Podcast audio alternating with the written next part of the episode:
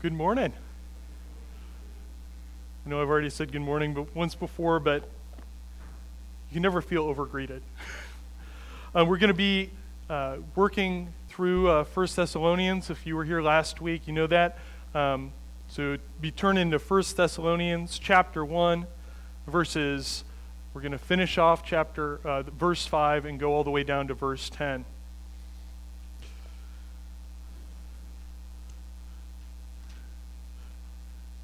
And today we're going to be hearing about imitation, what it means to be an imitator. And when I hear that word, the first thing that comes to mind is an ingredient used in baking. So you could go to the kitchen, you can open up your cupboard and pull it down, and all of a sudden you've got imitation vanilla extract. And you're thinking, imitation vanilla extract? So you're saying this itself is not vanilla extract, right? So you can have real vanilla extract or you can have imitation, and they're very different. And one of the main differences is what they're made out of. And if you go online and Google, you can see there are many different things that are used to make imitation vanilla extract. But one of them, it's actually a byproduct of the milling process for lumber. So our state should be using imitation vanilla extract because we've got lots of trees. It supports our industry. It's like using butter when you live in Wisconsin.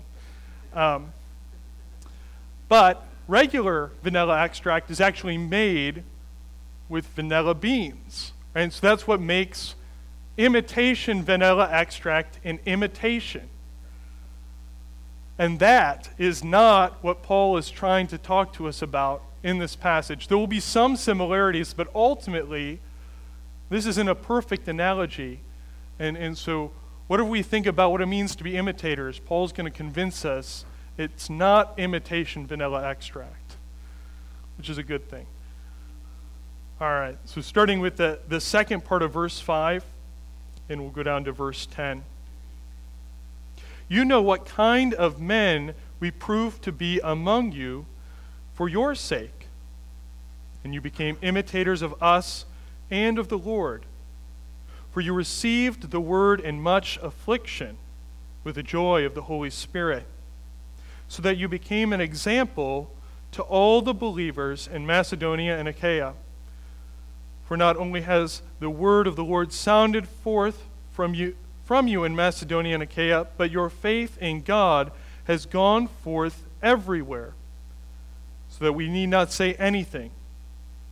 For they themselves report concerning us the kind of reception we have received among you, and how you turned to God from idols to serve the living and true God, and to wait for his Son from heaven, whom he raised from the dead, Jesus, who delivers us from the wrath to come. The first thing we want to look at is at the very end of verse 5, we're told that you know what kind of men we prove to be among you for your sake. And they're actually saying, so if we hop back to the passage above, they're saying we were the sort of men who had this power and the Holy Spirit with full conviction. So when we're among you, these were the sort of men that we were. And you know that, right? And they're reminding them, well, obviously, we didn't just come with empty words, but we came and you knew the works that we did among you. And so they're starting off with a reminder about that, and then they move into verse 6. And right, we can talk, the end of verse 5, that's the real vanilla, right? That's real Holy Spirit, full conviction, power working out in the apostles. That's the real vanilla. That's what we'll label it. So in verse 6, we move on and we hear, and you became imitators of us and the Lord. And one interesting thing is, looking at this, they became imitators of the apostles, right? So they become imitators of Paul, but they also become imitators of the Lord. So the apostles come to town. If you go back to Acts chapter 17, you can read about Paul coming to Thessalonica. So when Paul comes into town, he teaches these people, and as a result of him teaching these people, they become imitators of the apostles. Right? And that seems very natural to us. Right? Someone comes to town, someone teaches something, and there are people who listen, and ultimately, as a result, people have changed to be more like the teacher. Right? So you think about it in terms of a role model, right? You have a role model growing up, and they really like fishing. And they're constantly taking you fishing and teaching you how to fish. Well, you might have grown to love fishing because, not because inherently you just love fishing from the day you were born, but because your role model taught you how to fish.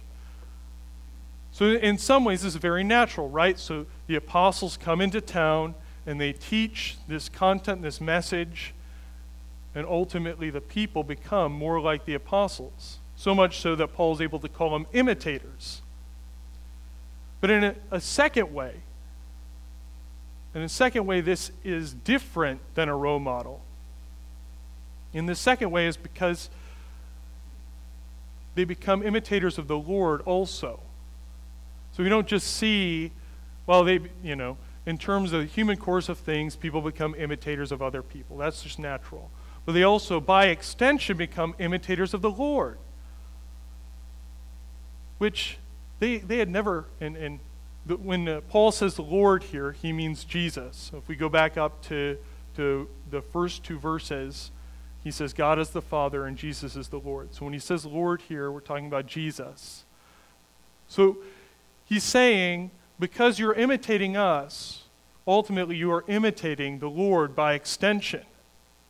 And that is something different. You know, these people had never met Jesus, never seen him face to face, and yet in following Paul and the apostles, they're able to say, we are imitators of Jesus.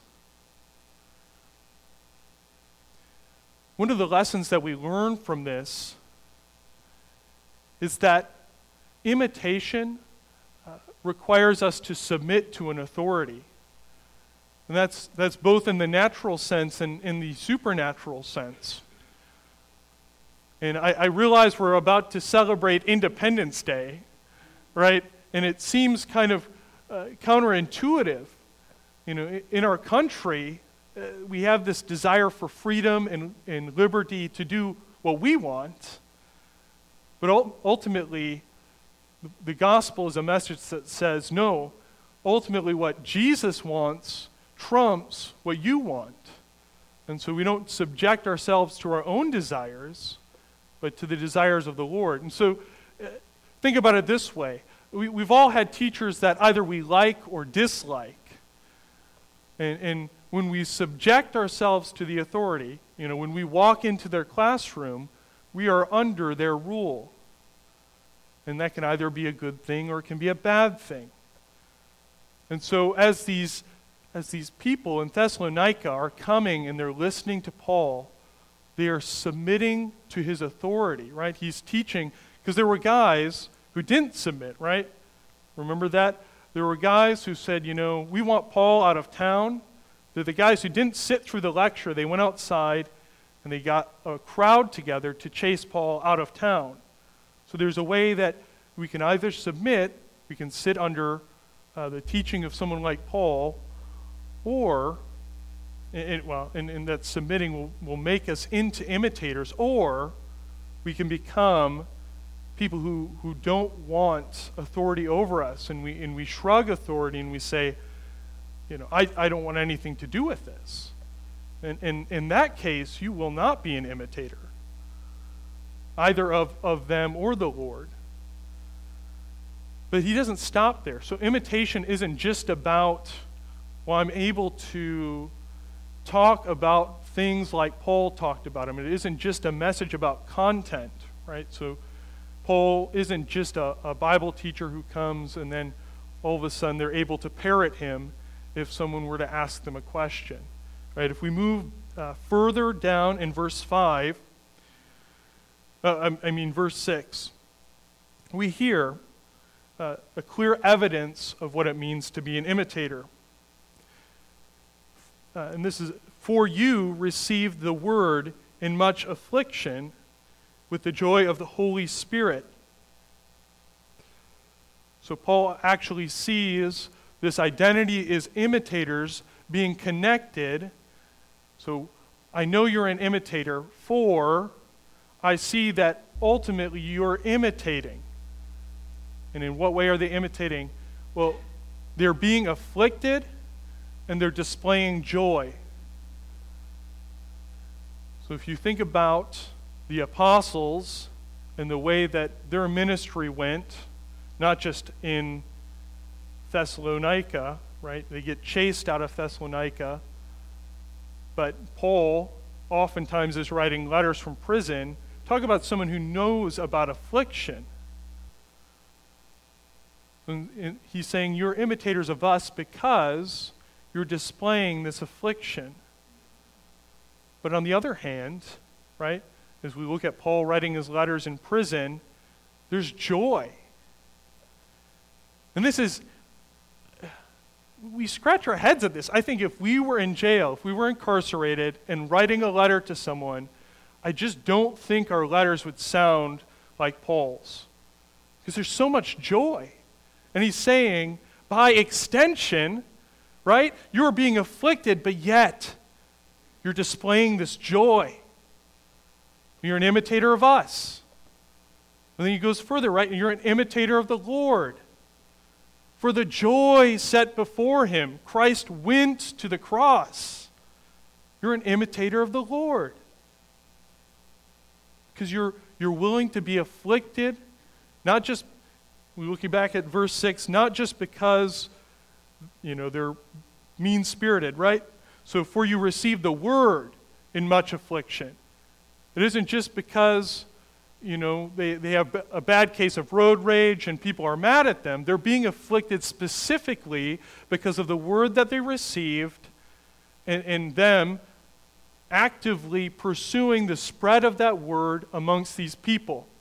Right? So Paul leaves Thessalonica, but these people who are now Christians, they stay.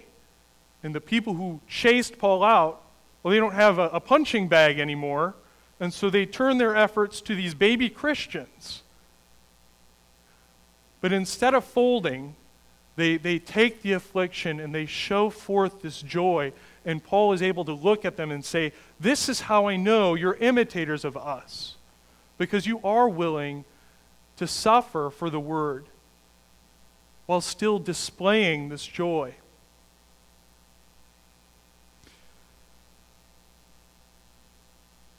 And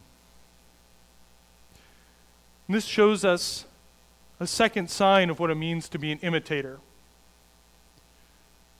So we're being an imitator, we're subjecting ourselves to an authority, but an imitation also shows forth the thing that it imitates, right? So if imitation vanilla extract tasted like coconut, it would no longer be imitation vanilla extract. It would be imitation coconut extract. The only reason why it's called imitation vanilla extract is it has a resemblance to the thing that it imitates. And so Paul here is saying, you have a resemblance to the thing that you imitate. If they didn't resemble the apostles, they would not be imitators. If they didn't imitate the Lord, they wouldn't be imitators. They would just be. Maybe they'd be imitators of someone else, but not the apostles and not the Lord. And this is something we have to consider in our lives, right? Can we call ourselves imitators? Right? Do we taste like vanilla? Do we taste like the apostles? If people were to show up and say, there's just something different, right? They're willing to be afflicted, right? They're willing to put up with us bashing them and saying mean things about them, and yet they display such joy. then they'll know we're imitators. From being imitators, it doesn't stop there, right? So they're imitators, but it goes on and it talks about being examples. Verse 7, so that you became an example to all the believers in Macedonia and Achaia, for not only has the word of the Lord sounded forth from you in Macedonia and Achaia, but your faith in God has gone forth everywhere, so that we need not say anything. What a testimony. So these people have become imitators of the apostles and Jesus, and now, because of their testimony, this being willing to suffer and be afflicted with joy, they aren't just being known kind of in the community, not even in the province they live in. Or they're being made known in the province, so Macedonia, they're being made known in the province south, Achaia, and they're even beyond that, right? So Paul uses that hyperbole, everyone knows. So if Paul were to come and to ask or to talk to someone, they would be like, Paul, have you heard about the Thessalonians? They become imitators of you. And we know because they hold these words even though they're afflicted, and they show forth joy. And Paul is hearing about it from them. He doesn't have to tell anyone what happened in Thessalonica. Because as they're being imitators, that imitation ultimately leads to example. People are hearing about this because of the way that these people are living. And for us, right?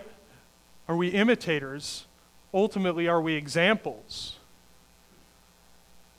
Do people really know that you're a Christian? Does that really sound forth in the way that you communicate with other people? Or are they just, they're just like any other guy? In some ways, we need to have a mark that's different than everyone else. We need to be marked by this imitation, so much so that people can just say, I know exactly what's going on. But this example isn't without content, right? So this isn't just some sort of innate feeling that people have about the Thessalonians, right? It isn't just, they feel like there's something different. There's a distinct content to the message of their lives, right? So we aren't just talking about, if I'm really, really nice to people, maybe they'll know I'm a Christian, right? Because there are plenty of people who, they're really nice, either they want people to like them or, so many other reasons. They're really nice, but ultimately they're not a Christian. So how is your witness different than anyone else who's really nice? And that ultimately leads to the content. And that is verses 9 and 10. We get a report about the content that was in their lives. So verse 9, for they themselves report concerning us the kind of reception we had among you. Right? So Paul's saying the obvious, right? He went into Thessalonica. He had a good reception among some, most likely the people he's writing to here, because they listened, they submitted to his authority, and now they're listening, they're living out this message that Paul. So they had a good reception among some, and here's the content of what happened, and how you turned to God from idols to serve the living and true God. So here's what happened. They hear this message about God. They hear this message about Jesus being their salvation, and they say, I was worshiping this idol that was carved out of stone or wood, but I'm going to turn my back on it. I want nothing to do with it, and I'm going to turn to the living God. and you're sitting here thinking, well, you know, we're past idols. You know, we're modern people. We're so much more advanced than they are. And no, exactly. Exactly, no. We aren't. We just hide our idols in different skins. Whether that is, you know, our cell phone, right? Like, how many times do you kowtow to your cell phone, you know, or our possessions, right? Oh, got a scratch. You scratched my God, right? You scratched my truck. This is an earth-shattering event. You're going to pay through the nose, right? That's how we act about our gods. There's so many things. And it's actually, you know, in a lot of ways, more difficult to identify your God because it doesn't, you know, sit in your house. It isn't carved out of wood. It isn't an image like they had where they had a conscious, well, here's my God. It's more subtle. And right, that's what makes it more respectable, right? If you can't tell me who my God is, you know, I'm smooth sailing. No one will call you on it. But what we hear is ultimately these people, right, they turn from those dead things, right? Dead things, cell phone, truck. They turned their back on those dead things, and what did they do? They turned to the living God.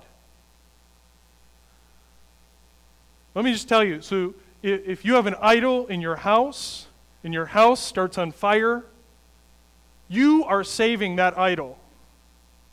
That idol will not save you. But God, the living God, the God who does, the God who isn't made out of wood or stone or metal, now he's someone who can save you. Right? And that's what we hear. The content of the report that's being heard from these churches is, there is a God, he is living, and he can save you. Moving to verse 10. What are they doing? They're waiting for his Son from heaven, whom he raised from the dead, right? The first sign that we can trust this God is that he can raise people from the dead.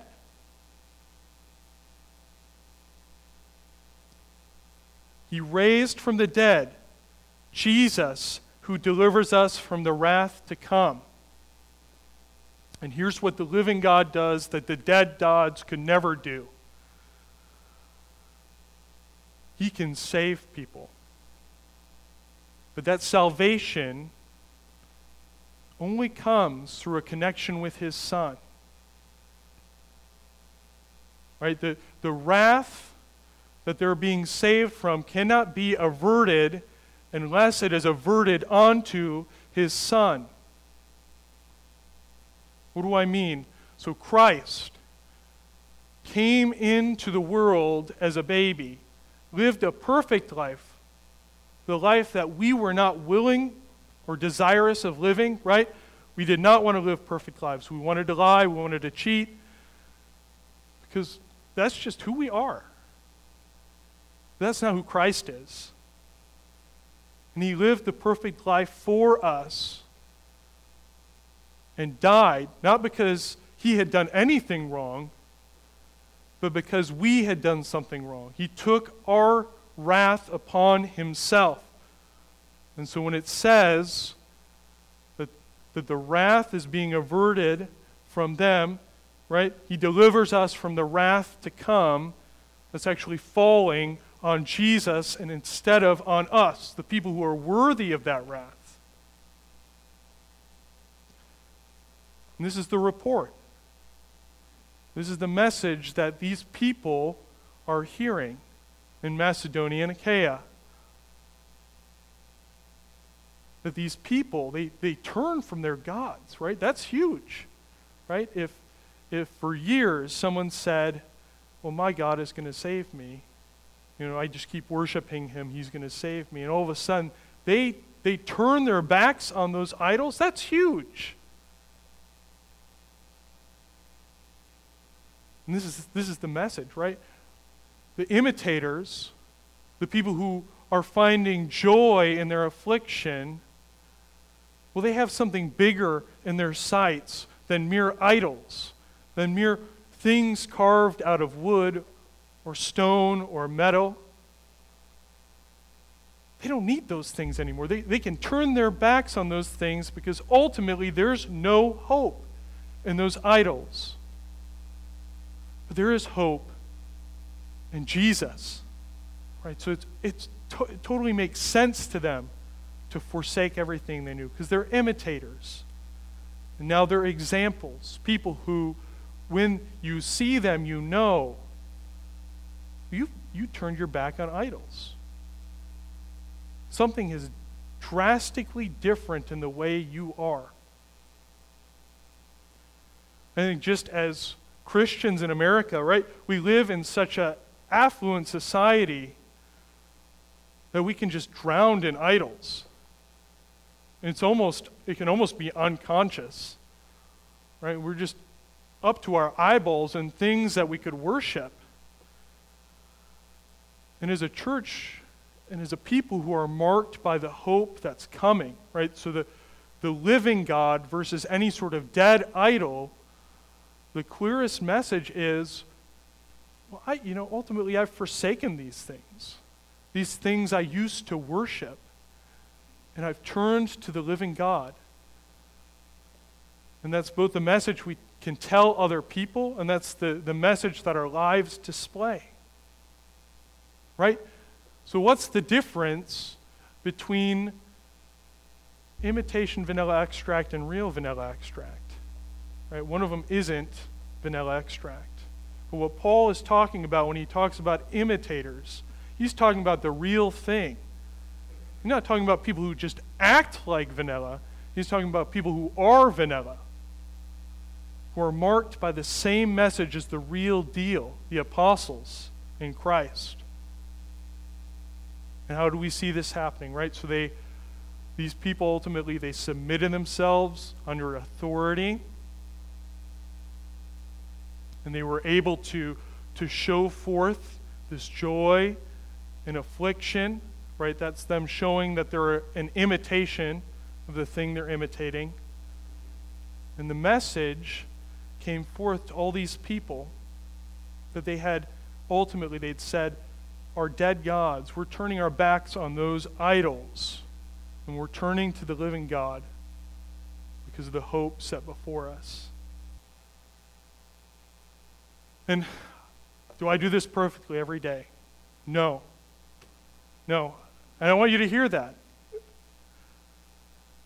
But man, the more we focus on the thing at the end, the more we focus on the fact that the living God is really going to deliver us, the more we're going to be pulled away from those dead gods, right? They're going to be less beautiful to us because we're going to see something much more robust and glorious. At the end of the day, how do I do this, right? I look at God more. I think about what he's doing more, and ultimately that's drawing me into being an imitator more and more. I'm able to receive more affliction. I'm able to have more joy. And I'm able to display forth this message more. So as we go through this week, just something to be thinking, how am I focusing on Christ more? Pray with me.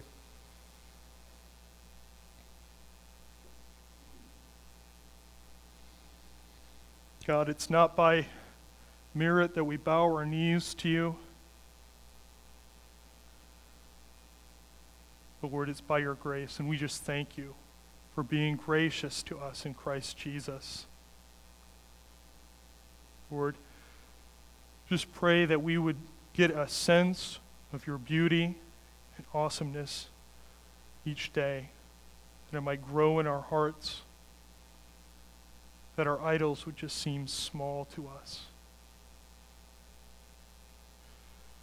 Lord, I just pray for all of my friends this week as they go through life and all the trials that they will potentially face, both for your cross and just the fact that they live in a sinful world, Lord. And we just pray that you would have your hand upon them.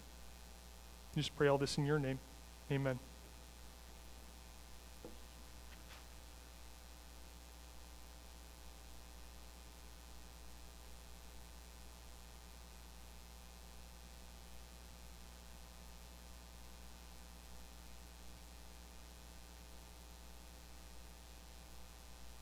Would you stand with us, please?